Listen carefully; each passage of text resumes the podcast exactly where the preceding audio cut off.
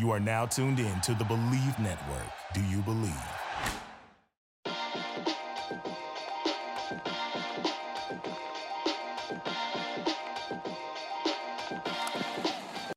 Gang, you know, I'm a little bit depressed. Football, yeah, it's over, but the NBA, college basketball, the NHL, they're in full swing. Baseball's ramping up. The only place you should be betting on these sports is at betonline.ag. BetOnline, it even covers awards, TV shows, and reality TV.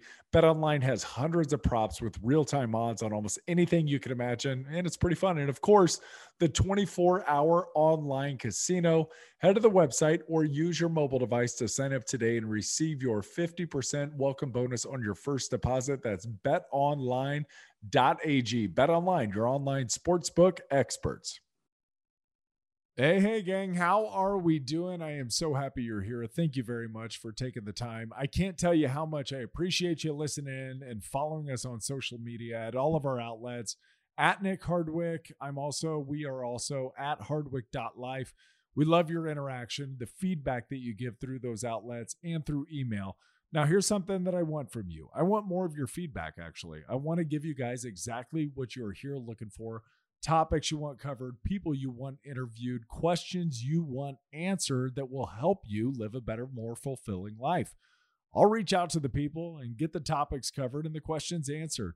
So I want to do what I think a lot of times is often overlooked in the podcast game. I want you to tell me what you want. So seriously, email me directly. I'm at my email address is nick at nickhardwick.com.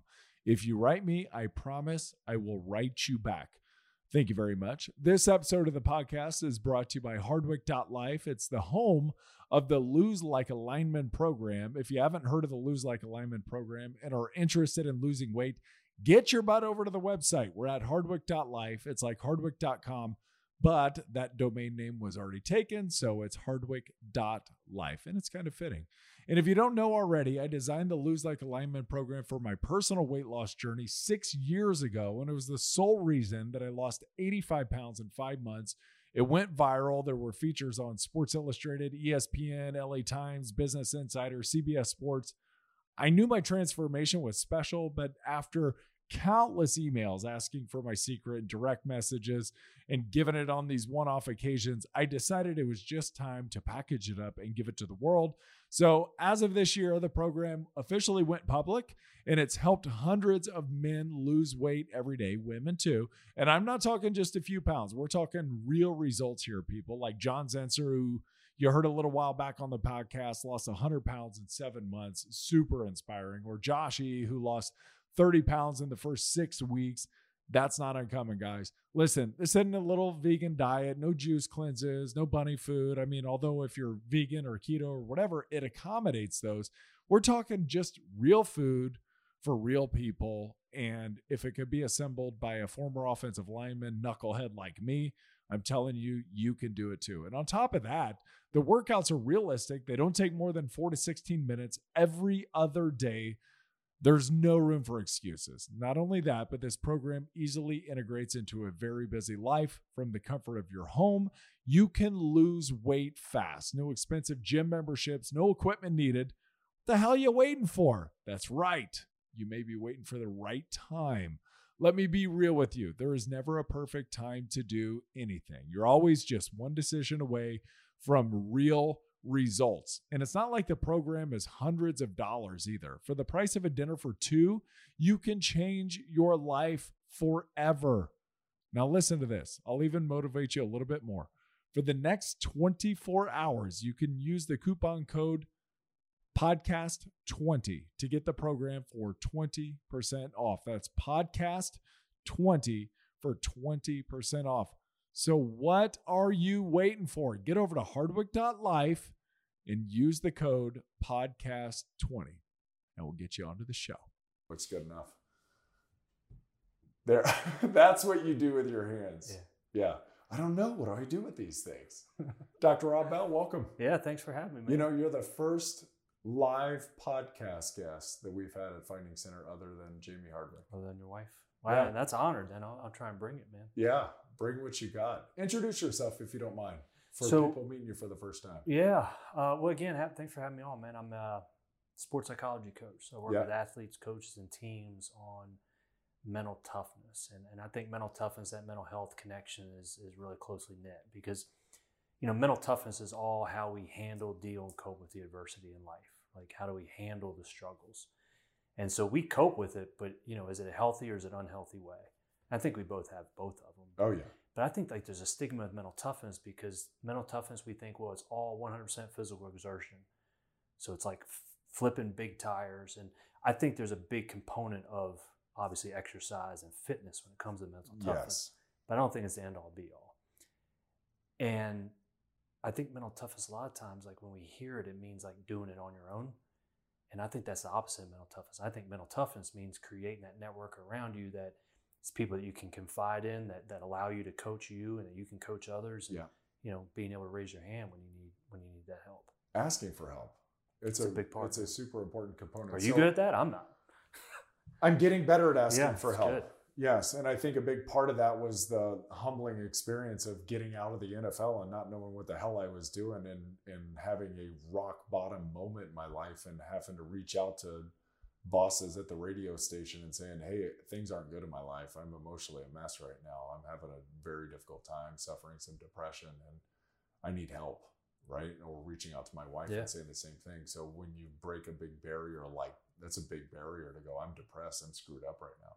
I need help. I think when you do that, then it gets easier to ask for help. And I think guys naturally are just awful at asking for help, Oh yeah. right? We did, it's like the map may be there, but I don't need the map. I'm not going to look at my phone. I'm not going to ask for directions. Why would I want directions? Yeah, right. Yeah, I don't need your help. So the tenants in our the Hardwick family house, tough, hardworking, respectful. Tough is really not physically tough, although, like you said, I think that's a big component to it. When you say toughness, just define that for me again.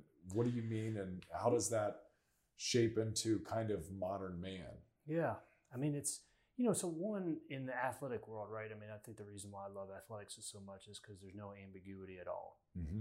Like you make the kick or you miss it, right? Yes. Like that's the part that we love. Yeah, And it will, you know, it's was very clear. Very was good enough to win that match, or I was not good Yeah. enough. Yeah. in life, you know, there's so much ambiguity. You know, it's like, well, all right, I got that deal, but it's somebody I don't want to work with. So was that successful or not? You know, it's like, Right. oh, okay, well, I got a whole bunch of money, but then I've got a cocaine habit. So is that really successful or not? You know, Yes. so um, the reason why I say that is because the one part is how well we perform under pressure, Okay. and that's a big part of it. Yes.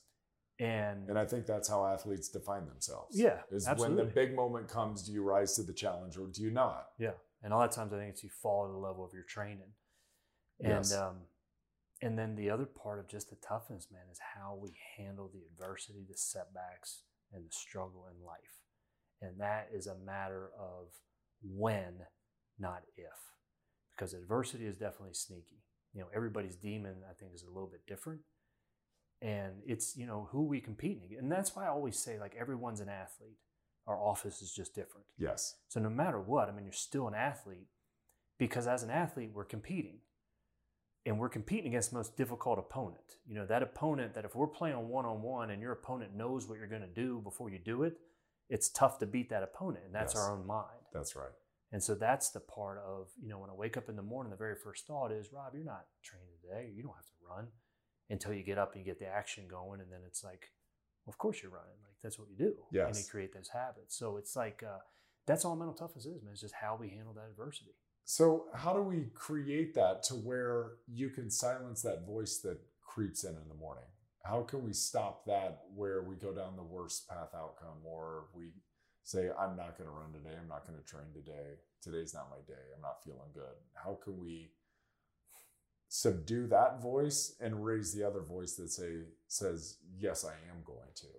So this is the part where I'm a little bit off, like in my thinking and how I do it. I think we have to create adversity in our lives. Yes. And I think we do that. I mean, I do it through ultra marathons, you know, Ironmans, because I love pushing myself like that. How many of you run? Uh, I mean, I, you know, the 100 miler this year got canceled. So I've got a 50K that's coming up. I've done one Ironman, um, you know, several ultras, but Yes. 50 miler is the longest so far. Yeah. But it's when you set that goal. So I think you have to have that goal you you're going for. Yes. And then you create the habit and the habit of because it's weird to me when it's like people don't exercise. Like, like what do you mean you don't exercise? It's not even part of your life. Right. That's very strange. It is. Yes. Yeah. Because the people you surround yourself with exercise. Yeah, I They mean to do the that. Utmost degree. you know? Yeah. yeah. and um, and so I think you got to have that goal, but I think we got to create things that are difficult in our lives. I think we have to challenge ourselves every day. You know, Yes. whether it's making that call we don't want to make, talking with a parent that we don't want to talk to. So a lot of times, mental toughness is doing the things you don't want to do. Yes. And so once we encounter something that we don't want to do, there's there's the adversity, and then the battle begins. How well do I approach that? Do I shy away from it? Do I not want to do it? Do I put it off? And the more and more that we get better at it, and then facing it, the better we get at handling it. And we're more confident that we're going to be able to quiet that voice down, or we are going to just get out of bed and make Indeed, that man. happen. And then eventually, you just know you're getting out of bed, Yeah. regardless of what you feel like, and you're going to get the work done that's necessary. And that's why I think when pandemic hit and quarantine hit, what it did is just revealed our level of the habits that we already had built up. You know, I mean, boy, when quarantine hit, there wasn't much different in terms of when you get up and you go run. You know, we get up and train. Yeah, the location different because everything got shut down. That's but right. it revealed our level of toughness, and that's what adversity sometimes does. It's going to build it. That's why I think we got to create those situations that are tough. So when we're training athletes or when we're working with our own children or when we're coaching at whatever level we're coaching at, how do we create the adversity? And I think some of the best coaches that I know create really competitive environments mm-hmm. at the, their own facilities. And they really encourage that type of competition and that adversity in house. So when you step onto the actual competitive field, that that's where you've already met adversity, you've already seen it, you've already struggled in practice against your own peers, and now we're going against another group of men or women and ready more for adversity. Yeah, I, I totally agree. I mean, I Yeah. think that competition environment, if it's if it's looking at the coaching relationship or even parent relationship, um, you know, it's tough to sometimes create that because it, it's just difficult, right? You got to Mhm. get really creative on how you do it because you want to create situations where they can be successful, but the adversity is still built in. That's why I think a lot of that power is in the debrief. You know, after the events happen Okay. you know what did we what did we learn from the situation you know because it's not like and the reason why i'm so passionate about sports as well is because it's not like i ever want my kid missing a five foot putt you know to lose a tournament i never want a kid striking out with the bases loaded or missing a field goal kick i never want that. It hurts. but it does It it's hurts and it's hard to watch, yes. but you let me know well where else in life can you get that lesson at 13 that you want to get it at 13 you need that because then it becomes a teaching moment in terms of and that's where it's like hey okay now what Yes. Where do we go from here? right i mean Yeah. is that it are you going to hold on to this one or are you going to bury it and we're going to move on and get better because you're going to be in that situation again Yeah. and i don't know about you but i've never met anybody that hasn't like failed really traumatically you know, Yes. in high stressful environments That's right. so, you know, do we want them learning these skills when they're 13, 14, or do we want them learning when they're 26, 27, and now, They're You got a lot crushed. yeah, now you got a lot more on the line. Yeah. And so I think it's in the power of that debrief as, as parents, as coaches, that there's so much power in that. So what does the debrief look like from first from a coaching standpoint after a big epic loss yeah. or one individual player has a complete meltdown? What does that look like? What should it sound like? What does it feel like? That's a tough one, man. It's hard. You know, people ask me, what do you say to an athlete that, you know, what would you say to somebody that just missed a kick, you know? And I always say, well, what would you say to them? Right. It is not, there's nothing you can do to take away the pain. Yes. So I think of it as parents, as parents, right? We want to take away that pain. We don't want them to suffer with that pain. You want them to feel better immediately. Right, Then you you, know? feel better as a parent. Yeah. And it's fine if it's, you know, after every game we go to Chick fil A. That's fine, right? But Okay. it's not like, okay, well, now we're going to go to Chick fil A because you something bad happen. Gotcha. So it's you, you keep doing the same thing, the habits that you've got, and then you. Um, I always think in the debrief, it's just being able to ask good questions. Okay. You know, because I can't tell an athlete what you're supposed to feel. I have an idea and it hurts. Yes. But you know what and and after the we want to always address it to when the emotion's still high and that's really tough, right? Yeah.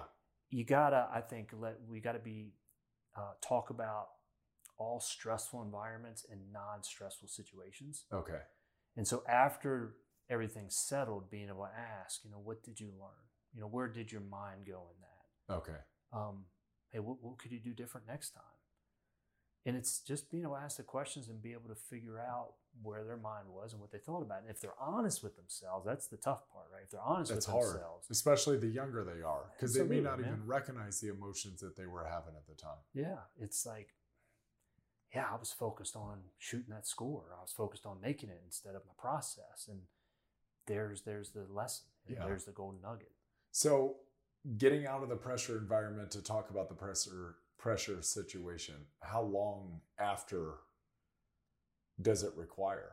How long do you sit with it? How long, or do you let them come to you and bring it up again first?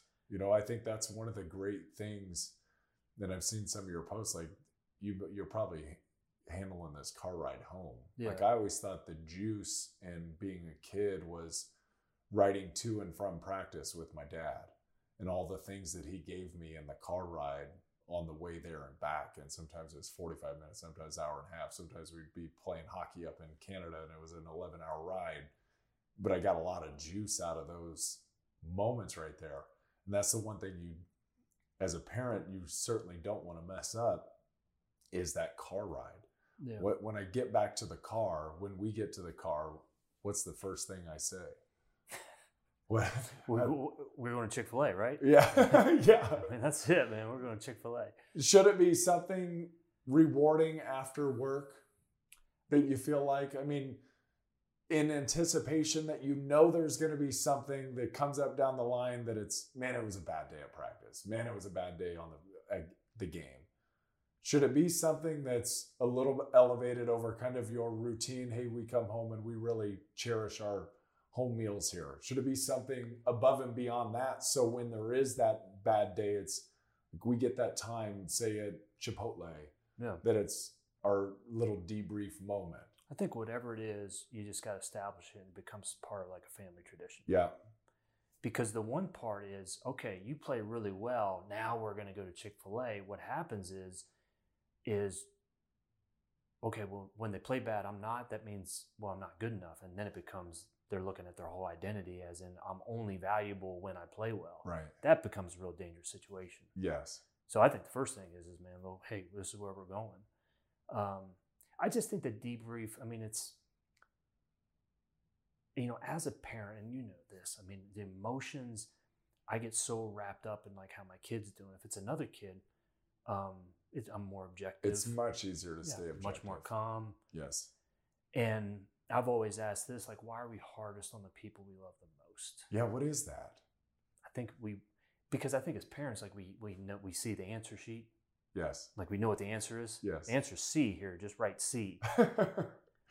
Well, they don't want that, and that's not how you learn the lesson. yes. And um, I think we want to slide an answer sheet and be like, "Here's what you need to do." I gotcha. They don't learn the lesson that way, Yes. and so it's. Um, I think, and it, what we do in our house is we just we we have a a point of at dinner that night. That's when we're going to talk about, and I get to ask any questions. You get to give me feedback. See, the thing is, is I think on the car ride home, if it's you know, if it's bad, you're not going to get much out of your son or daughter. Right. So then you're beating your head about it. Be like, why don't you just tell me what you're thinking? Yes. And and it's just accusatory and stuff like that. And what it really keyed on to me, even though I wrote the book on it, I had one thing I needed to say to my daughter. It's just one thing after the soccer game. My wife was like, "You know the rule," You had to say it though. but I had to say it. And this is how. This is Where's the one that you had? Oh, here it is. Yeah. Yes. This is how important it was. When I got don't home. don't should on your kids. don't say that one fast. Yeah. yeah. That's right. But when I got home to tell my daughter this one thing, it was so, so provoking, so mind shattering that I forgot what it was. I totally forgot. And Yeah. that's how important it was. Yeah. I have to tell her this. Yeah. And- I have to get this. And I, I do feel like part of it is just in that car ride on the way home, it's making us feel better Yeah. uh, for whatever reason, whatever pressure or tenseness that we have. It's like, I have to say this because I'm so concerned about your future based on one third grade football game and your behavior there. Even though I know you didn't get a great night's sleep the night before, you may be feeling under the weather. I have to tell you this because if I let this slip, then you're going to be a mess by the time you're 25. yeah. You struggle with this on your own, even with your son?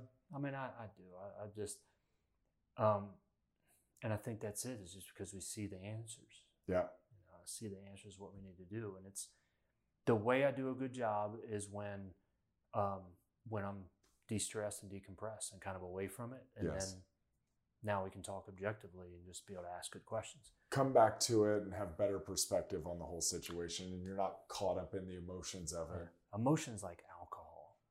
You bring tequila to that party, at some point it's bad. it's right? going to erupt yes and uh, and it is too much emotion with the kids, man. yes And that's where it's just like you know, all those important conversations.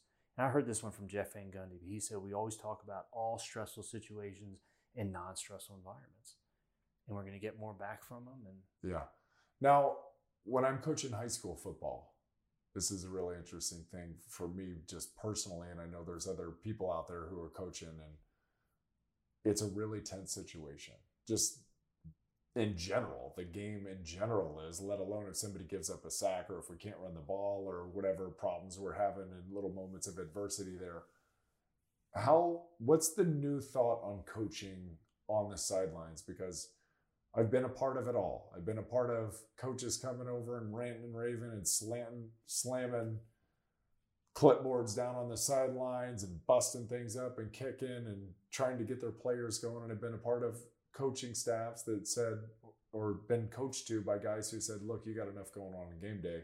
I'm not going to add fuel to the fire.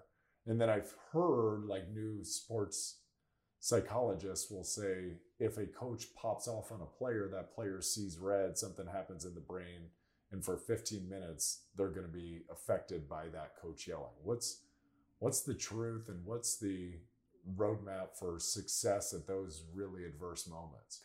it's a great point. So I think, boy, I think it was probably like 15 years when Coach was yelling at me. Man, I was, I was too sensitive. play. You know, was. Uh, when things were great, I was great. When things were bad, I was awful. I mean, I was, I was the worst kind of athlete that coaches want. right? Got you. Who's showing up today? Yes. Taylor Swift or Lady Gaga? We don't, we don't know, man. You know, you want that consistent player. That's I, right.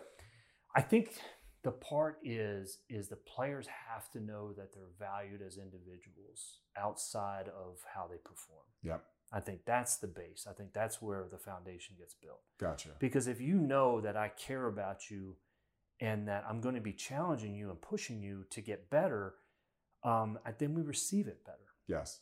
And so then coaches have to go above and beyond that in terms of practice, in terms of, and coaches, I think, are the most important people in society today, without a question. Yeah. You know, I think as coaches, we give them uh, latitude to be able to coach our kid, be able to teach our kid.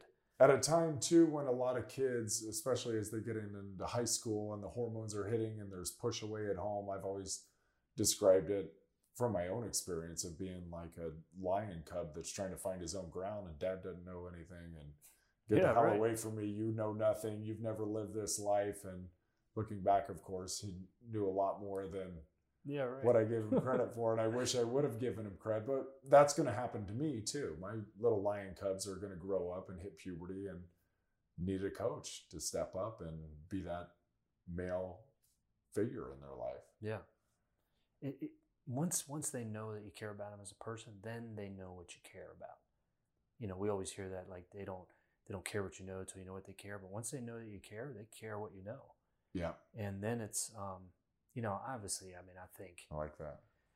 yeah, it's a good one. I got plenty of them, man. Yeah. You know, we can keep it going. Um, I'm a I'm a quote hound, but um, they just got to know that you value them as an individual outside of their performance. and for the kids, for your own children too. I think that's so. How do I combat them associating my love as a dad with their performance? So I'll give you a story. We were at football three weeks ago, four weeks ago, and it, it absolutely broke my heart.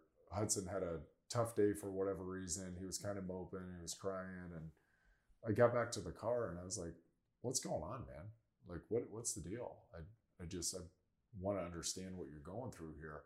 And it took the whole car ride home, and eventually I was like, "Can you just help me understand a little bit more of what's happening here?" It's a good question. And he said, he goes, Dad, I just feel like there's so much pressure for me to live up to what you've done, and I'm never going to get there, and I don't know how. And I was like, of course, I was heartbroken. I was like, Jesus, what have I done to my kid at the moment? And then we rallied later that night over our prayer in bed, and I, I basically said to him, I said, and the regular podcast listeners have heard this. I was like, hey, dude, I'm 39.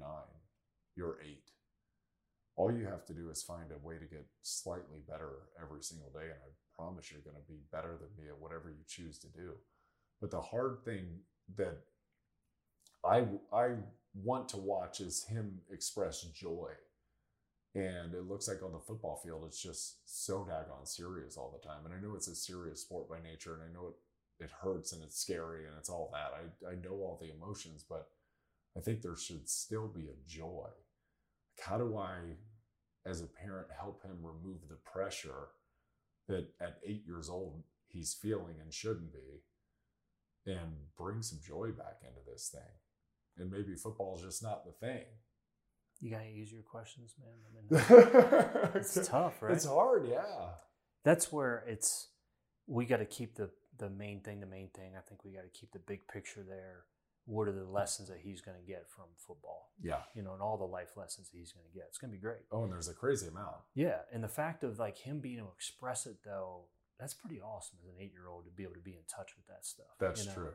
And that's, I mean, that's that adversity that we have to go through though.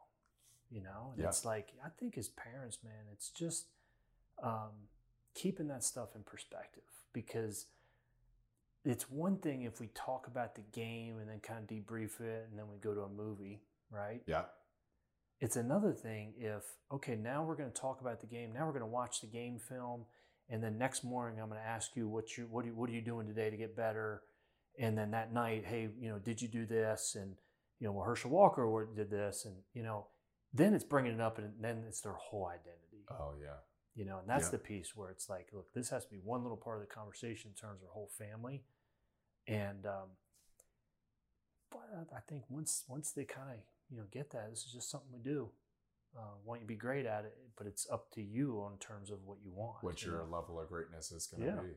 Yeah, that's really good advice. Yeah, it's because it does tend to lend itself to that, right? It's like this is what we're doing now, and then you find your hero, whoever the hero is, and well, do you think J.J. Watt would be doing this, or you know, you do Yeah. throw those things into the conversation. yeah, So and, and that's, right. and it's just an unidentified, really slippery slope for parents and kids to get into. And that's the piece. Like people forget, J.J. Watt was delivering pizzas. Yeah, You know, yeah, that's right. delivering pizzas shows up and be like, well, "You're J.J. Watt. Like, why are you delivering pizzas?" Yeah, And it was that moment that then, you know, he went back and enrolled and you know became defensive lineman. I mean, Everybody does, and everybody has a story like that. Yeah. Every person I know has a story like every person that I've played with in the NFL, except for a few exceptions who are just wildly talented from an early age and could dominate everybody, like Patrick Mahomes. Even he had a moment of minor adversity where they thought other quarterbacks was were better than he. Yeah, and then and then his thing is going to be different because I mean he's so good, right? It's like the comparisons to every great quarterback that's ever happened, and and how is I mean think about it, like LeBron still they still talk about LeBron's legacy Yeah, and how he's got to win this one to really cement the legacy. right. That stuff never ends. Yeah, It one never ends. more. Yeah, If he does it one more time, it never ends. that's And- true. and it's uh i don't know about you man i think one of the best gifts that we can be given that we can't give our kids is for somebody to be able to tell them you're not good there's no way you can do that that's a dumb idea Yeah. you want to open up ice cream shop you kidding me um everyone everyone that was been successful was told that at some point because Yes. it's a Fisher cut bait moment. It's like, well, I'm going to agree with that voice or that coach or that teacher that says I'm not going to amount to anything, or I'm going to really agree with myself, and that's going to be, um, you know, a motivating factor. Yeah. People will say, "Hey, it's proving people wrong," and I admit, but it's really about I think proving yourself right and how good you can be. Yeah. So I think unless we don't have that, then we don't really know. Because you, I mean, how many great athletes, man, that they're, they've been patted on the back their whole lives, told how great they are. Once they get to college, well, now they're not even the best. Or if they do go to the pros, well, now everybody's great, Yes. man, and you don't know how to deal with that adversity. That's right. Yeah, and I will agree that most guys who have been told how great they are when they get there, they collapse. And they're not still trying to prove. I mean, we still hear stories of Tom Brady trying to prove that he wasn't a six round quarterback or Drew Brees is too small or everyone's got something that they're still and it's remarkable to me that those guys can still hold on to those Oh, yeah. thoughts even after all this success and all those years because for me i'm like isn't the goal to let go to let go of the past but they use it to fuel the performance and to fuel the work and all that it takes to have the continued success it's really remarkable but part of me feels bad for them like damn they're just holding on to that from the time they were like 14 years old Yeah, and and that's the piece of like you know when Steve Smith when he shattered his knee, right? Mhm. He was retiring at the end of that year. He's in his uh, hospital room and he's reflecting on his career. Yeah. The only thing he thought about were all the drops he had that's crazy for ten years. yeah I was like, really, man? And isn't that wild yeah, because the negative far outweighs the positive, right? We're always going to think about the game we Oh, lost yeah. and the one we won. yeah But it's like um, until and man, that's an emotional guy. Always, Yes. always told him what you Yes. enough. But then when that game was over, I mean, there was struggle for him because you, we got to be able to transition that into, you know, proving ourselves right and being good enough. Because if we're always, if we're never good enough, then that goalpost is just going to move. yes And I think it's, you know, there def- definitely that edge of knowing that you are good enough, um, but you're a worthwhile person. yes You know, it's not going to. Yeah, and I think that's that's the huge part that I've tried to learn and adopt is fueling myself, but also understanding that what I am currently is good enough. But I still strive to be better tomorrow. Mhm. That I still, by the time I'm 40, I hope to have checked off a couple more boxes and to continue to succeed and continue to make myself proud and in a weird way continue to make my mom and dad proud and my boys and Jamie proud, right? Like there's all those things you still want to do, but also realizing I'm good enough. I've done enough. I'm happy, I'm content. It's but what a what a funny line, but I do think when you're in the wildly competitive space of pro athletics that you have to fuel that fire. Yeah. And I don't think contentment is probably a good thing. If if you uh, watch Michael Jordan's Hall of Fame speech, first ten minutes are still about Buzz Peterson. You, know, you motivated me when I got to Still North doing it. Carolina Yeah. because you were you know Player of the Year, and that wasn't going to happen. Right. Um, yeah, I mean it's it's definitely that edge, and and there's like, you know, the part about success, and then it's about significance, and that's where a piece where I'm looking at. It's like you know how we make a difference in other people's lives. Yes. That's the real meaningful thing. Yes. And that's is that where you're headed to now? Is that where's your head at now with sports psychology? And I mean, when you talk about making a difference in other people's lives, I think immediately of playing for others. And if you're an athlete, playing for others. But if you're in business, doing it for others and helping spread whatever good vibes you got going on. Hey guys, I want to give a brief moment to talk about our newest sponsor, eBay. Whether rear dead stock or the latest release, you can find the exact shoe you're looking for. You can find anything you're looking for at eBay, really. I find all of my technical equipment there for the podcast, a lot of workout equipment. But as the original sneaker marketplace, eBay is the place to go to cop the pair you've been eyeing. With eBay's authenticity guarantee, your sneakers are meticulously inspected by the independent professional authenticators. A team of experienced sneaker authenticators verify the box, logo, stitching, and dozens of other inspection points. Each sneaker also receives an authenticity guarantee tag that includes a digital stamp of authenticity and it protects sellers with a verified return process. And for sneaker sellers out there, if you're a seller, eBay has eliminated selling fees on sneakers $100 and up, making it free to sell or flip your collection. Go to ebay.com slash sneakers today. eBay, the world's best destination for discovering great value and unique selection. That's eBay. Yeah. It's um, when when I wake up and after I get the self care piece of the run done or the workout. Give me a standard run in the morning. How far are you going? If you're Um, running 100 so- milers, Well, so 100 mile training, I mean, you're going to run a marathon on like a Saturday and you're going to run a marathon on Sunday. whew, And you do back to back marathons and you're going to be ready. gotcha. Um, so during quarantine, I even had a buddy during quarantine when that all started. I started training, and so every Saturday became like a really long run. So I mean, there were twenty mile runs that were just for a Saturday morning, Right. just to do it. Um, so this, like on Saturday this weekend, will be so training for an ultra is coming up. Um, that'll be probably twenty three miles, but it'll be on the trails. It'll be in the mountains. Okay. Um, but then, I mean, to tell you what, that cup of coffee when you're done tastes so good. do you do you eat before the cup of coffee? Do you eat before the run, or you just yeah, wake a up and go? A little bit. Yeah. Yeah. What do you have? Uh, I usually just have a. That's it. Yeah. 23 miles. What's it? Three hours? Three and a half? It depends on the mountains, man. Mountains and terrain change everything. Yeah, that's true. Yeah. Uh, if it was just flat, yeah. But um, I usually have like, uh, you know, I have hydration, so I'll have like some calories in that. Yeah. Um, It's funny. I wrote a post this morning talking about because I have a lot of people that follow me that want to figure out how to lose weight Yeah. or how to return to something that resembles health. And I had some guys out at the football field last night. You know, they're trying to lose weight and they go, "Should I run?" And I'm like, "Uh, "I wouldn't." no doubt, because man. because you're not in a good position to run. yeah, right? Like your body's not set up to run in its current state. Let's let's taper you down quite a bit and then maybe you can get back to running. But at the place you're at now, you're just putting a crazy amount of exponential stress on your joints. Yeah. And you're setting yourself up for injury. How do you feel? How's how's the body? Do you feel it? I mean, uh, well, when I get injured, it, it yeah, I feel it. yeah. that it doesn't bounce back. Um, about self care. Because how old are you? Forty four. Yeah. Yeah. So I mean, I got a massage therapist. I'll go every every two weeks. Closer you get to it, it's every week. Yeah. I mean, got to. I have to. Yeah, you got to maintain that. And then what? What's the diet like? You can kind of eat what you want if you're running that many miles. I think so, man. But I'm I'm really disciplined in all areas. Yeah, I mean, I have my demons that I deal with, but um, I'm I'm still eating healthy, man. I mean, yes, my cheat meal is going to be maybe like a big breakfast after 23 miles. right. Um, Yeah, I always think that when I'm I don't run anymore because my body is just a mess. I've got no meniscus in my left knee. I've had eleven surgeries. I just it's not happening.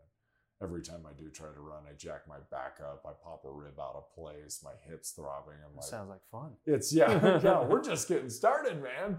And so I I don't do that anymore. But when I was running, so when I first retired, it was six years ago now. I was trying to run a marathon. I got up to like eleven miles. All I could think about from mile one through mile eleven was a cheeseburger. I'm like, just give me a cheeseburger and pancakes. And Oh, like, yeah. it was just like all I could think about was food. I was like, that's just awful. That is awful for me. And then I was popping ibuprofen again, and that was the moment where when I was laying in bed throbbing and I was thinking about popping ibuprofen after I'd been on them for like 15 straight years, college ball, NFL, and I had just put them down. Yet like six months later, here I am picking them back up. I'm like, dude, you're you're not working in the right direction.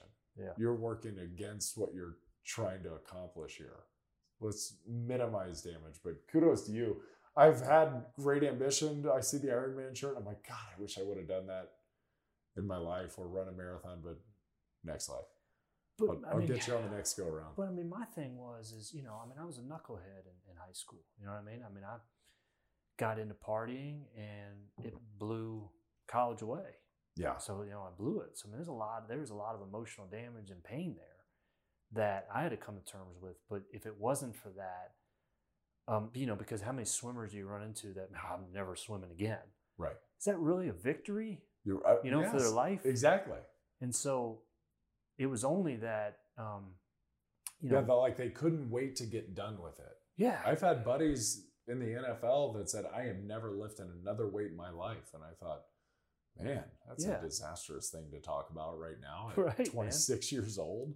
And it's like you know, so you go one or two directions, and you know, I mean, I fell off a cliff and almost died, and you know, one of Lance You actually fell off of a fell off an 80 foot cliff. Yeah, I was in college, and that's kind of what ended baseball. And Wow. again, I said I got into partying, so Yeah. I wasn't pushed. I wasn't. I didn't jump. I just had no idea where I was. No kidding. And um, you know, Lance Armstrong had a pretty epic quote, and he just said, "Look, if you ever get a second chance in life, you got to go all the way." And so when I was given a second chance, um, I wasn't going to blow it.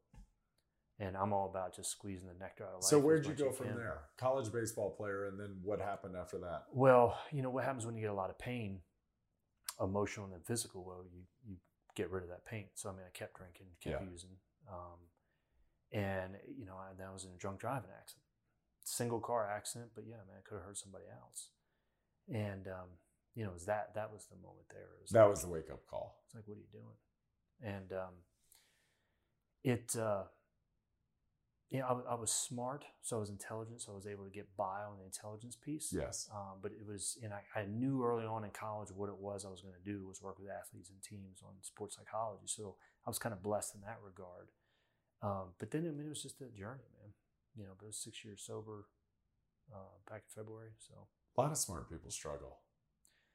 it's uh we think that it's like you have this garden and the garden is just going to be great all the time but the garden goes through seasons as well and you got to pick those weeds man and you know you got to keep up with the garden the Yeah. same thing with our mind it's there are going to be a lot of dark periods through life and it's just how we deal with that stuff Yeah. then it's getting back to have we created the network of people around us that we can turn to during those times Yeah, it's interesting. I was out for a walk yesterday, and the weather here in Indiana started to shift a little bit, and it's gone from summer to fall, and it feels like winter's coming and all that. And I just kind of had like a somber moment, I guess, kind of a melancholy moment. And I used to go through more extended funks, especially in probably years one through five ish of being out. But now I just understand them as being normal and nothing's wrong. I don't have to worry about my brain or the CTE or anything like that. We all have that. Everybody goes through those days, weeks, hours, whatever they end up being. Part of it for me is just recognizing that, oh, wow, I'm having a I'm having a down moment here. I feel a little somber. I feel melancholy or whatever. And then once I acknowledge it and understand too that it's going away because it always goes away and realizing that and then it goes away even faster it kind of dissolves that little minor blip of depression or whatever. Absolutely, man. I always say a problem shared becomes half a problem. You know, it's not always. It's kind of what you did, though. I mean, being able to acknowledge it, man. That's part about being able to share it with somebody. right yeah that's interesting Being able to verbalize what the fear is or what's bothering me, it takes away its power. yes And and that's something- that's too true what they say about coaching so i've heard there's great technique coaches and there's great scientists and there's great but a real coach can identify what somebody's going through and get them to express that to them. And when they do and i guess it's back to your point is a problem shared is half a problem. Because now i get to along with you carry part of that burden or the energy that you're feeling or whatever that is. I think that's really powerful. Mm-hmm. Yeah that's that's pretty cool stuff right there. Yeah i like that. Like I said, I got plenty of them. man. yeah. So you're working with pga guys. Mhm. what's that like? It's a great office, man. is it? Oh, just great. being out there. So you get to go to the actual courses. Yeah, and even when you know when uh, COVID hit and everything shut down, um, you know, PGA Tour is first back, yes. And yeah that's the most set up for and now there's no no fans, which on one hand you know stinks, but on the other hand, I mean, you can navigate and I mean I got to follow Tiger, Rory, and Brooks at a tournament. You can never do that because it's impossible. because you're a coach well, it's just you just can't get close. I mean, they're just so mobbed. You know, but you were able to be there because you're a coach you're a part of the program oh yeah, I was able to follow them around. but the fans aren't holes. there you're not Right. six deep Yeah, exactly. listening to the guy go get in the hole Yeah, right I became that guy. Like- I would never be that guy. Like you can't do that. Yeah. It's like, let me see your badge here. Yeah, we're gonna take that away from you. What what's that like? What do those guys go through? I mean, everybody deals with the same thing. I think it's just kind of at a different level, Yes. you know. And it's, uh, you know, somebody always wants something from them. You know, I've always tried to be apt to never ask for anything. Yes. They always want something from them, and you know, I think it's always a little bit of suspicious of where people kind of coming from. You know, in terms of like what do they want. Right.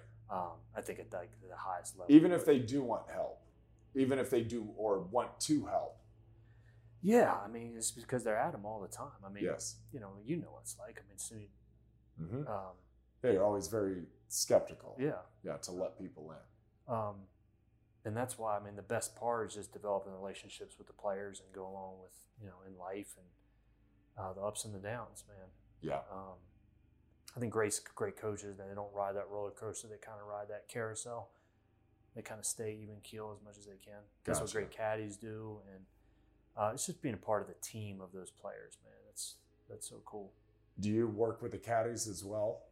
Of how to help them navigate while they're out yeah, I mean their it's it's definitely with the player first and foremost, Yes. but it is with the caddy, you know, because it's it's having the conversation, seeing what they're thinking about things, and being about all it is is asking them questions too, right. you know, um, and it's it's team effort. It's such an interesting thing, though, golf. Different from other sports. I always liken it to kickers. We talked about this a little before we started recording. Is you have that one moment, and they do get into flow and they get into a rhythm. And if they're playing fast enough, they get up and do their thing. And but still, in the real tense moments, like an NFL kicker, you come out and you're either going to do it or you're not. And this is the one ball that you get a kick, and you don't get a redo, and the ball's not going to come back to you like it may in soccer if you miss something and it's a flowy sport like hockey or basketball or whatever. You have this moment. How do we train for that moment? Because we do get moments in life. Yeah. I was watching the debate the other night, and I was just like thinking about it, and I was thinking more from not being one of the presidents, which I don't think anybody would actually choose to do in life. Not not very many people will want to, but I was thinking about it from the moderator's perspective. And this is a huge moment for him, right? This is him standing over the ball and he's got the was a little longer than a three foot putt, but he's got quite the putt ahead of him. And how do I relax into those moments, or how have I? How does he prepare to handle all of that? And I know it's a life's work for him, and he's in his sixties, and I get that, but still a big moment. yeah, And I'm sure he's still nervous as hell. I'm hoping he's excited, you know, Okay, and that the difference between being nervous and being excited is I want to be in this situation or I don't. You okay, know, some some people want want that kick. You know, Adam Vinatieri wanted that moment. He wanted that kick. yes, You know, Gostkowski wants that moment. And a lot of people don't want it, man. A lot of people want safety. They don't want that shot. Buddy, I want the shot. You know, I know I'm gonna fail, and that part's okay, right? That's I think, but once you get past that, like it's you, you've already they've already failed before, and I think it's like, you know, was their coach to come alongside and be like, look, you're gonna get another opportunity. How are you gonna deal with this? How are you gonna deal with this setback? yeah, what I believe, right? Puke and rally, it's not about the setback, it's about the comeback. yes, It's going to be about the next kick. But, you know, back to the original point, we can't make situations bigger than what they really are. right, Because once we start making them bigger than what they really are, um, then it becomes bigger than what it is. We got to Yes. keep the picture so small. It's getting back to the fundamentals, it's getting back to our training, trusting our training. And then are we creating training like it is a game situation? So it's like if we could if we could practice like we've never won, like we've never made a kick before, what would that what would that approach be in practice? And then if we play like we've never lost, what's your approach going to be running out to kick that? You know? wow, okay, And so a lot of times we switch it up, right? Well, we prepare like we're the best ever, man, not a problem. And then we're running out there and then the doubts are kicking in. So the doubts, no matter what, are going to be there, but it's like, have we prepared for that situation that, uh, am I going to be listening to myself or am I going to be telling myself what I'm going to be doing in this situation? if we practice like we've never won, Practice like you never won. like, well, Play like you've never lost. And you know, it's it's funny. I think the New England Patriots do this better than any team's ever done it in the history of sports. I think the way that Belichick handles wins and handles losses is so spot on. Where after a win, he's very, from all the guys that I've talked to who've been in that program, he will ride their asses and he's very hard on them and he will point out all the things that they did wrong that could have potentially cost them Yep. and then they get back to practice knowing how they could have lost but then they play with that confidence that they they're going to win the game Yeah. and it's just such a wonderful thing and i think that to me is when i think about great coaches they nail that part and it's against i feel like human nature to do that to prepare like you've never won but to play like you've never lost. I think that's completely against human nature. And that's the part where it's getting back to man, are we creating that adversity, you know, in, in our life on a daily basis and how we're competing against ourselves. yeah. We're always competing against ourselves, and that's the most difficult opponent. that's and that's what it takes so long to learn right? It takes it took an entire sports career playing on teams and competing against other individuals to figure out that that's just the conduit to compete with yourself Mhm. to figure out how to get one day better. And then thankfully i got to do it long enough to actually have that message sink in. It's like oh it doesn't matter who the nose guard is. It's how i perform. It's the way i approach the week or the months leading up to this one contest. It's all about you. It's just it's a it's a really hard concept to get and you and i wish you could just and that's one of the things with the kids is like i wish i could just gift you this. Mhm. this is you against you.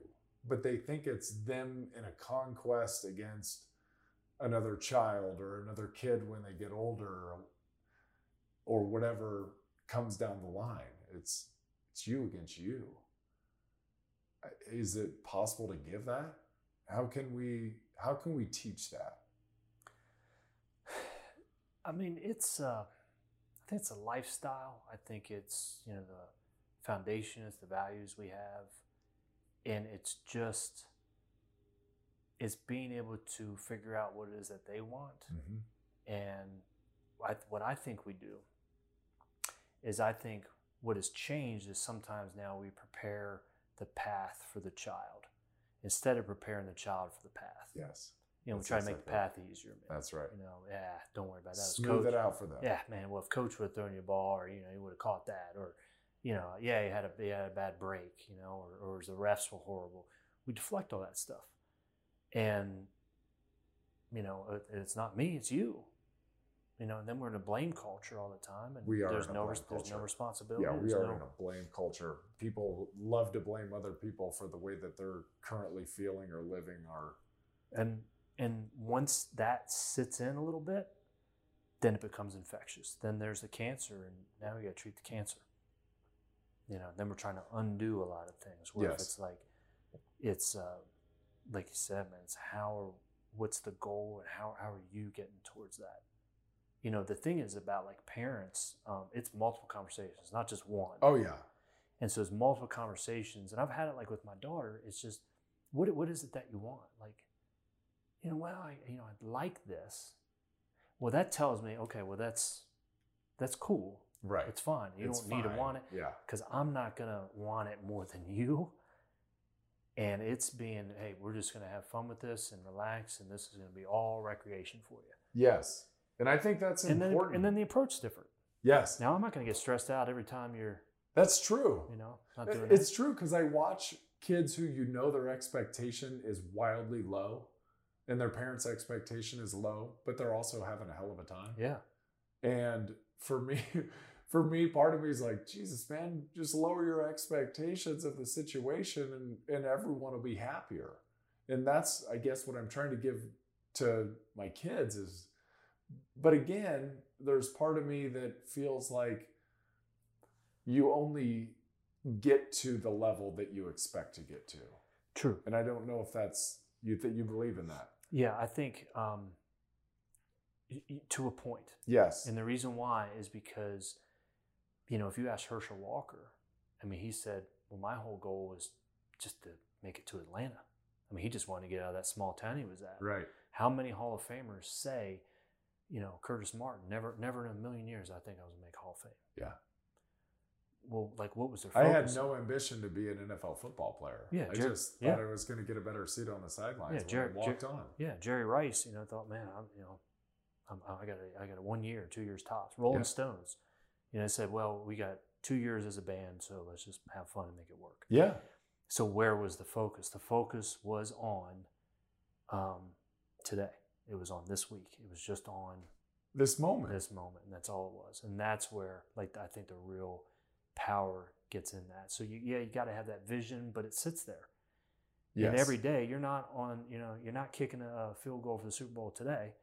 What What's the fundamentals we're working on? So it's like it's it's always just getting back to that moment. Yeah, but it is that the vision's out there, the Mhm. dreams out there. Of course, probably like every other boy that is involved in sports, I wanted to be a pro athlete of some type. When it was baseball season, I wanted to be Ryne Sandberg. When it was football, I thought it was Jerry Rice. And Yeah, when it was whatever other season, that's who I was and what I wanted to be. But of course, life gets in the way and you're wrestling, you know, and it's like, and then all of a sudden you're on a football team, and then it's like, oh, that dream gets sparked again. But to the point, it's like, don't put everything into that dream. Also, just work on the task at hand. that's all it is. how do I get marginally better today? That's all it is. And then we're competing in everything that we do. Yeah. Right? Can I write this sentence just a little bit better than what I did? You know, can I make this workout just a little bit better? Hey, run one tenth better. Hey, can I make this kick a little bit better? Right? And then now, then we're being creative with how we're getting better and competing against myself. Yes. And I know whether or not I did or I didn't. There's going to be failures, and then it's like, okay, well, where, where does my mindset need to be? But I think we can compete in everything that we're doing. And do you think, and I do hear people talk about this, it's like how you do one thing is how you do everything. Oh yeah, I, agree with that. Do you? Yeah. Yeah. Most most of the time. when I get when I get off the field, I don't feel like a very competitive person any longer. I Yeah. just I don't. I feel very and maybe this is me trying not to be competitive anymore, but I don't feel wildly competitive just outwardly anymore. It's all inward. It's all how am I going to get better? But Yeah. as far as competing with others, I don't feel like I am competing with others. I, I, that's where I think it is. You know, if you can compete against yourself, the most difficult opponent, that's where the competition always needs to be.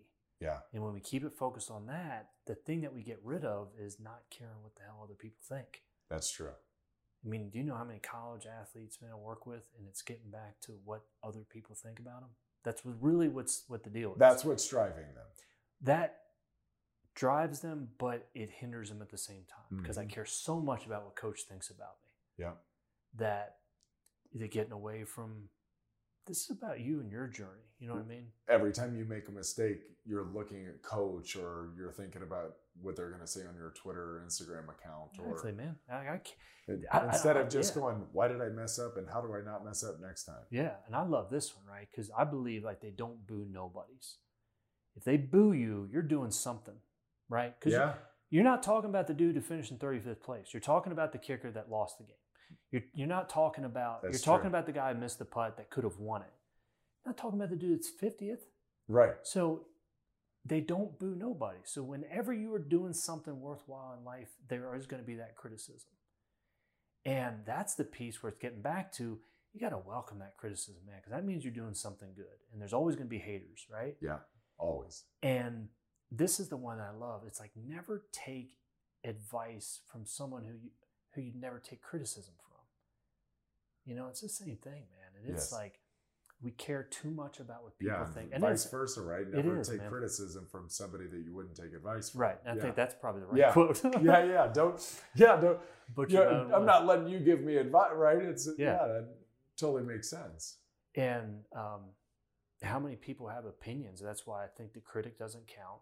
Uh, sports media gets blown out. They've got to have one take that's Yes. so outrageous. Oh, it's got to be so polarizing. Otherwise, it just doesn't capture a headline and it's not Instagram worthy. It's not Facebook. It's so you just scroll past it. It's Yeah, what a world we live in, huh?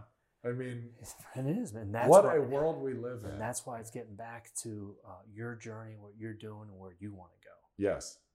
And boy, there's going to be failures along that way, but that's the only way to get to that point. And some people want to be safe; they don't want to live that kind of life. I'm not like that, man. I, I know. I still want that shot. Put yourself put out me on, there. Put me on that stage, man. Yeah. And that's, I love that. I still like it. I still get excited. And it's like part of it is just the excitement is Yeah. I've, I've identified it as feeling alive. It is, man. Like It's I, a, it's a life source. It's like when, when I was playing, I felt plugged into the universe. Like I'm on, we're on now. Like this is real life and everything else was just kind of preparation for this moment. and that's the best, man. Isn't it the best? It is. I mean, I feel it, and that's why I do those races too, because obviously it's not like crowds, but you're pushing yourself, you're cheering on other people along with you, man. I, I stop in every race, man. I'm just like, you know, saying a prayer because I'm like, this is so thankful to be able to do this stuff, man. Yeah, you have to. There has to come a moment when you're running 50 milers, 100 Yeah. milers, Ironman that you feel in awe. Yeah, and that's where it's it's getting back to, you know, eh, can I help somebody else out like in this race? You know, word of encouragement, something Yes. like that, and that's where um, become focused on other people, helping other people. That's what really lasts, man. Yeah. Like, and I always ask, and I'm glad I'm glad I'm interviewing you, but uh, every pro athlete says the same thing. Like, what do you think about when your playing days are done? What do you think about? When my playing days are done, Yeah, when you're playing, when you reflect on your career, what do you think about? Like, what are a couple of things? you mostly think, I mostly think of, there's a couple of moments that I reflect on that were the worst moments of my career that have been the best moments of my life. Because I learned the most in, a sh- in the shortest amount of time possible. They were the worst moments. At the time, I thought I'm never going to get over this moment, but they've made me the man that I am. Yeah. every lesson that I've learned that was harsh, that hurt, that stung, that left me on the couch or at home just wallering around and waiting to read the bad news clippings the next day or watch the film with the team and just be crushed in front of all those men. Those were the moments, or the injuries. The injuries were other huge ones where you're just completely humbled.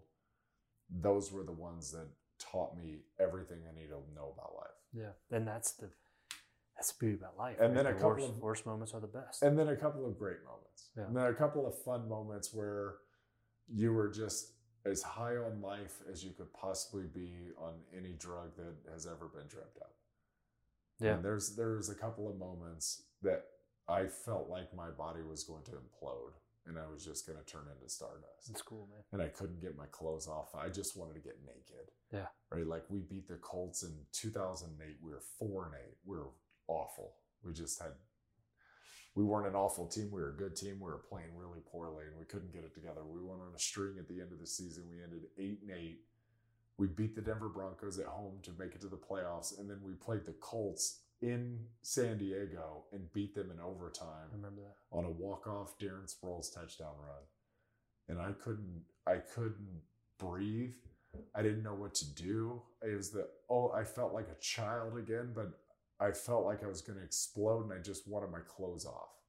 I just didn't I just couldn't it was too overwhelming for me.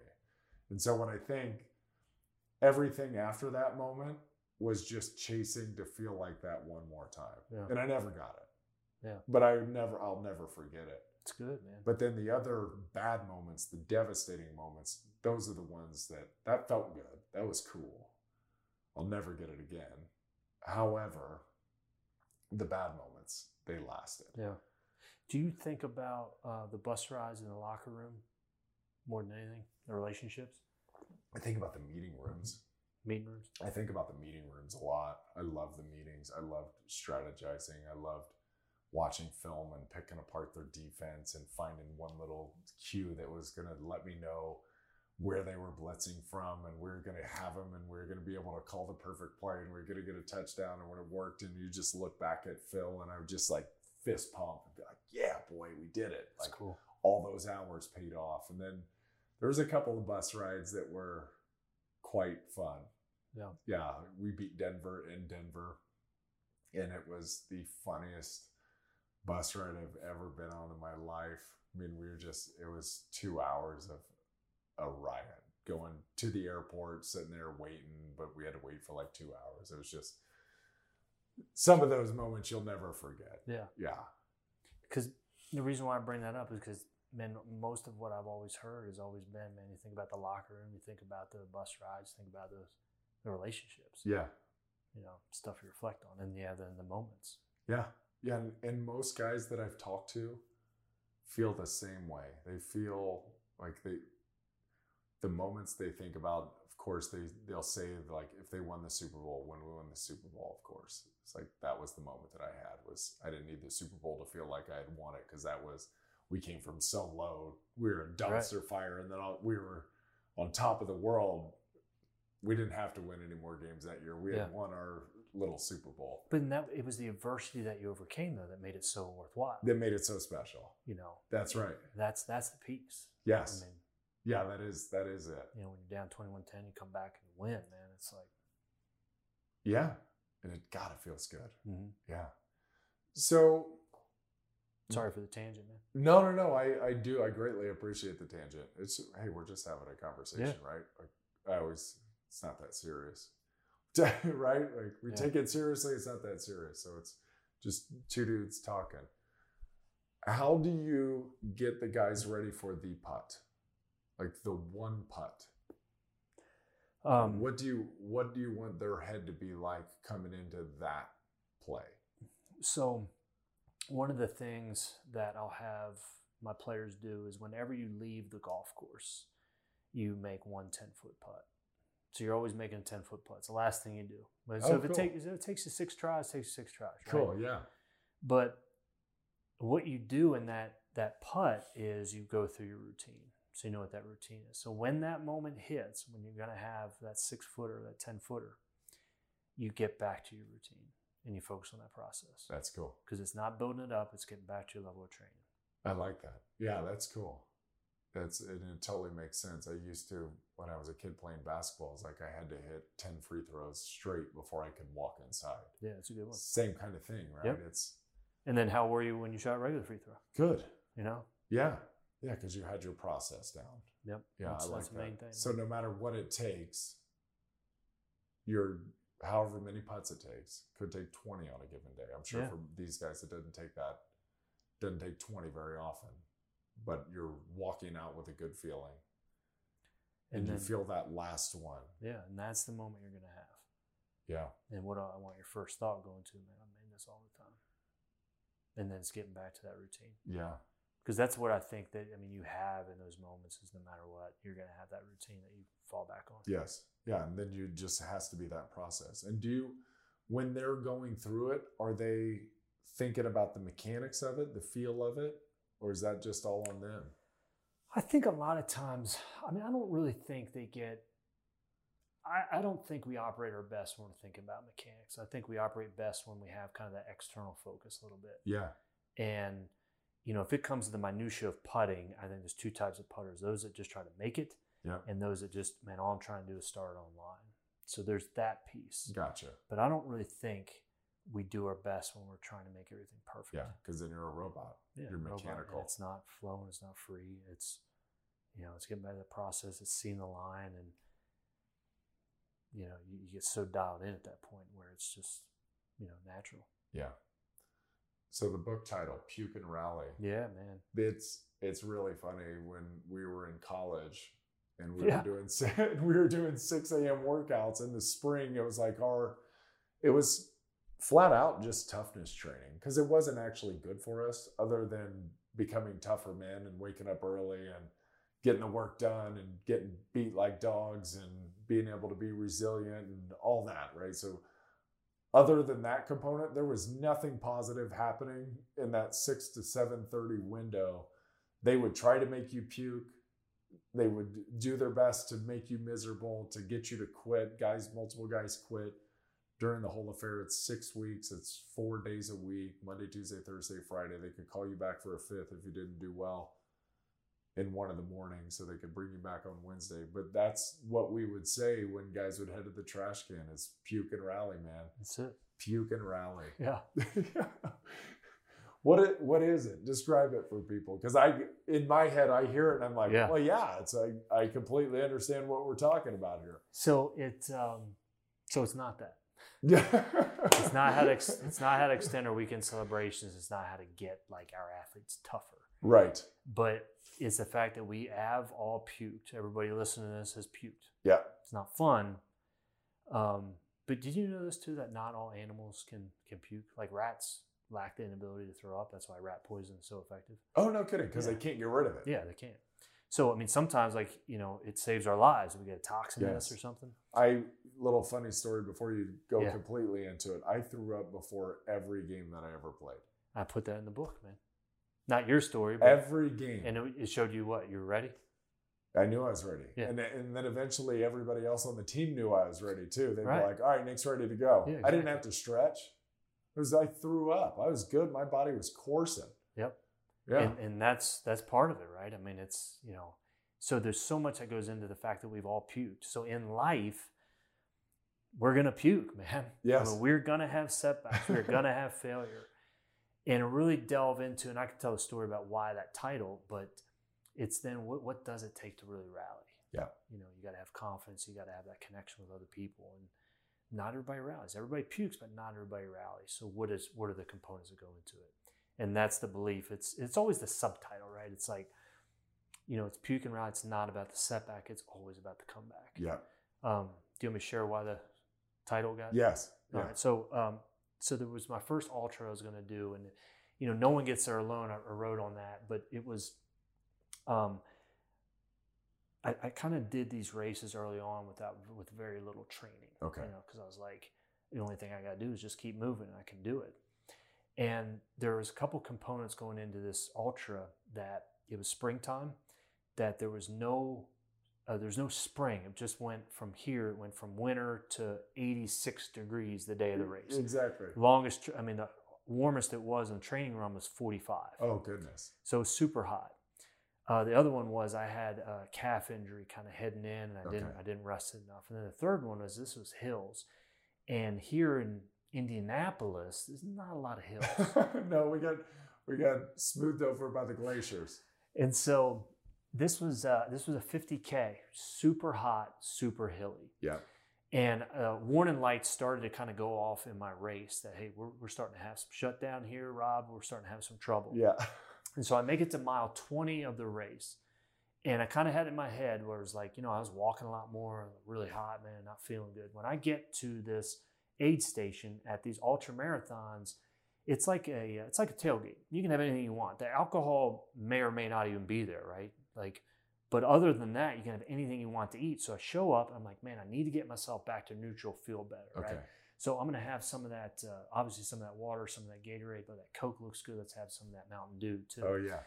And then food wise, boy, fig Newtons look good. Let's have some of those crackers. Boy, the M and M's look great. Oh, let's top that off with some Twizzlers. Like everything I could take in. Turned into a kids buffet. It was, man. Yeah. I was like, this is what's going to make me feel better. So I take like 15 minutes, a little longer than I wanted, but all right, let's go. I'm going to see my family at five miles away, which the laws of physics tell us, like, if you go all the way down to the bottom of the mountain, you're going to have to come back up. That's right. Next mile was all the way down. The rest was ultimately coming back up. And I mean, it was tough, man.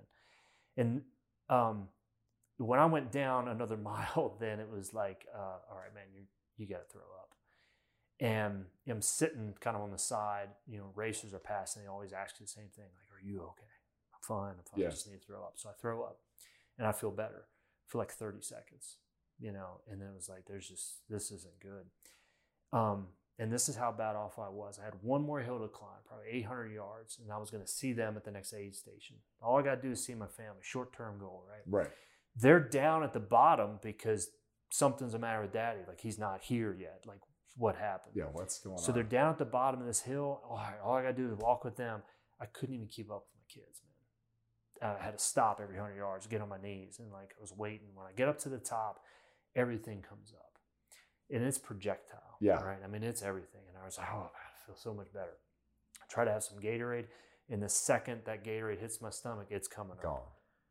And then, so now we're in trouble, right? Now it's Yeah. like now you the alarms are really going. yeah, I'm, I've, I'm, I've got the chills and it's 86 degrees out. Yep. and I'm throwing up. And then the sky opens up and it um, it just starts dumping. Not where in like 10 seconds you're completely soaked. So again, my wife and kids were going to be there. We retreat to the car. So I'm opening up the back car door, sitting in the back seat, puking, closing the car door, looking at my kids who are just crying Not they have, they have no idea what's the matter with you. And I can't really What's answer. What's going on with dad here? My wife gets back in the car. She's now soaked and she says, I told him you're dropping out. Now, in our family, again, I had 10 more miles to go. In our family, we, you know, one of the cornerstones is you don't give up.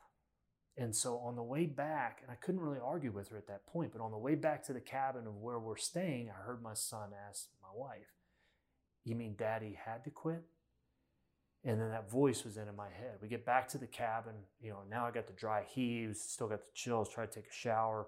They go out to eat, I kind of pass out. They come back, I wake up, they take a nap. And now my son's voice is back in my head. Like, what, like, we don't quit, man. Like, what do you mean you quit? I kind of have some water and then I start eating a little bit of this chicken finger that they brought back Yeah. and that stays down. And then I start thinking to myself, and one of the one of my early athletes said, like, we didn't come here to paint. And that just meant like we came here to do a job. Right. I went and I kind of woke my wife up and I said, We're going back to finish. So it's probably an hour and a half after all this ordeal has happened. I get back there and the race is still going. Now it's complete quagmire out there, all mud. But I Yeah. said, Man, I'm checking back in. And I checked back in and I finished the race. Nice. Now I've got a record because I guarantee nobody's going to beat how slow that record was. but no, I mean you could walk the whole thing and probably finish Yeah. because there was you know hour and a half, two hour hiatus. But the key was that I finished, Yes. and that's what mattered. And you know, then it was thinking about that, and that was the lesson, man. It was puke and rally, no matter what it takes. Yeah. And there were people that got upset. They, they said, "Man, like your health was in danger." The answer is yes. And I'm not saying that's for everybody. Right. What I'm saying is, is that's our philosophy that when you start it, you're going to finish it. That's right. But once you remove, and so then in real life, once you remove that plan B, it just makes your plan A more solidified. See, I think a lot of times we got that plan B, we got that other option It's a safety have. net. And I can take that. Yeah. You remove that safety net. Now you're on that high wire where you're going to be the best walker there is because you have no other option. And that's the point where I think, man, it gets then it's everything that goes into puking and rallying and what it takes. Yeah. And that's that's how the story got written. That's why the title, man. And then, did your son talk to you about it? Have you talked to him about it? So Because obviously those words hurt. Yeah, this is how, you know, the next year we were all doing a 5K, school 5K, and we were all sick, but we were all going to do it. Yes. He, and I don't mean to gross anybody out, he pooped his pants in the middle of this run, this 5K. Daddy's doing the 10K. Yeah. And he finished. And now that's why I was so proud of him because I said, buddy, it's not about that. It's about that you finished. And, you know, that's the lesson that, you know, sport can provide for us, right? Yeah. and it's that's the part that's so um, you know every race that i'm going to be entering man i don't care what it takes i'm going to finish Yeah. and um, i just think Yeah, there is no other option. there's not man. the decision's made before you start. and once we know that um, then it just becomes strategies on what we need to do and how we need to stay in the moment and How that- can we know, get there? if Don't eat Skittles or Twizzlers or Fig Newtons or Mountain Dew or Coke or. tell you what man don't you know Yeah. make sure you got that plan i learned a lot of lessons there too but it's like um, you now now they have that lesson though with me because they got it as well Oh, that's fantastic. Dr. Rob Bell, Oh man, thanks, buddy. thank you, brother. Yeah, are we gonna be able to give that book away? Copy? Oh, we're going to give that away. Yeah. So I will man. figure that out. As we release the podcast, we will Pukeandrallybook.com. That's- That's the pukeandrallybook.com. website. And Yeah. where can people find you? Thank you for the reminder, by the way. Yeah, website's drrobbell.com, all one word, D R R O B B E L L. But uh, Twitter is probably my ADD. That's just at Dr. Rob Bell or Instagram. Okay. Yeah, I'm on that a lot. Doc, awesome stuff. Yeah, thanks so much, bro. Glad to have Sure, you. man. Glad to live in the same area with you. Everybody man. here, a lot of folks that I talked to, highly recommended oh, you. Oh, nice, I, man. I see why. That means a lot, man. Yes. So thank you. Thank you, buddy. All right, brother. You spend the first hour of your vacation at the luggage carousel thinking there's nowhere to go but up. But there is a place to go but up, because when you open your suitcase, you find it filled with dolls. Dolls like the ones in that movie that scared you so much you wet your girlfriend's bed. Ah, Marissa, the one that got away. You return the bag to the airport with relief. It lasts until you get back to your room, where a fallen doll waits to greet you. Don't let a suitcase full of dolls ruin your vacation. Go on a real vacation. GoRVing.com.